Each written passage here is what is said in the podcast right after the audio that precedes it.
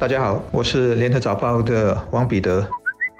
各位听众，大家好，我是新民日报的朱志伟。当我看到萨木根部长第一时间针对一名男子辱骂异族情侣的视频做反应时，我不会感到奇怪。而部长所说的话，公开发表种族主义言论趋势令人担忧，也引起我的共鸣。部长也说，他过去相信在种族包容与和谐方面，新加坡一直往正确的方向进步。但看到最近的一些事情，他已不再这么确信。他也希望了。了解其他新加坡人对上述视频的看法。这不是部长第一次针对种族课题发言。今年五月十一日，在国会上，他就曾说，种族仇恨和排外情绪如果不断的被煽动，久而久之将成为常态，并危害新加坡。他也指出，我国向来力求减少种族主义，但近日种族主义的情绪再次被挑起。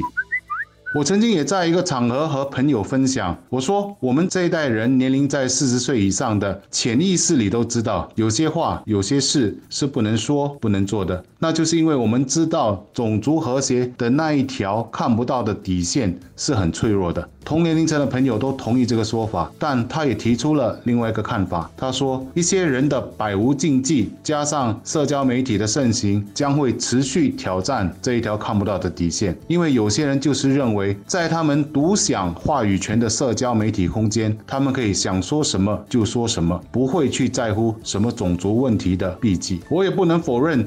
在种族的问题上，社交媒体的推波助澜可能会把小事化大，而把大事变成难以收拾。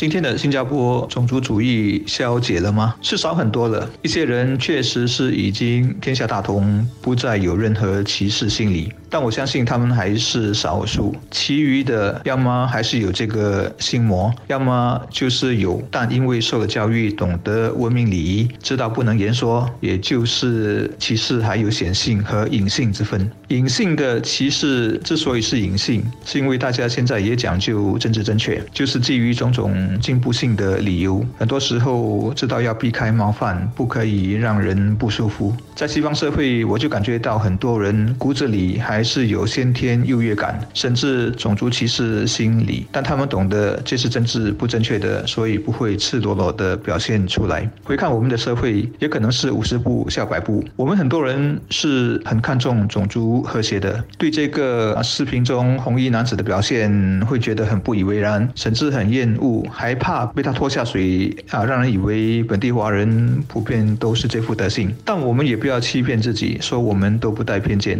很多的父亲。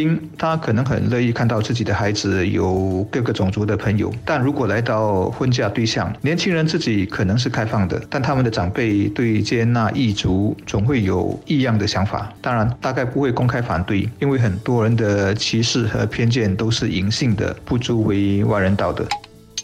美国的大熔炉则是另一种境界，一度还被认为是真有其事，是人类的楷模。但其实很早就已经幻灭了，没有人再相信，否则不会有特朗普的崛起，也不会有黑名贵运动啊，此起彼伏。这些原本就有的暗流，在这几十年来都一一浮现了。普通人要做到零歧视、爱所有世人，也许很难，但照顾别人的感受、尊严，不要瞧不起人等等，这些都是做人的很基本的要求。如果做不到的话，就说不过去了。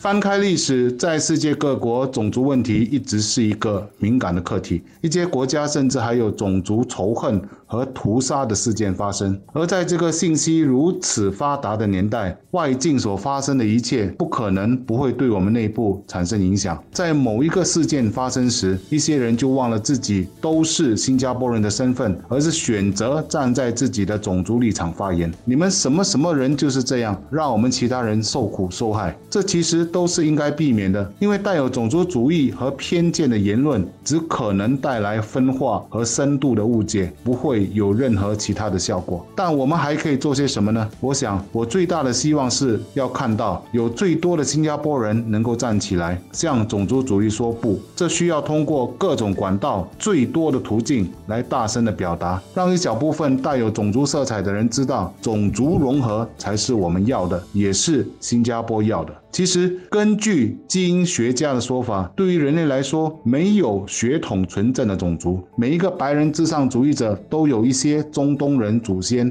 每一个种族主义者都有非洲、印度、东亚的祖先，任何人都一样。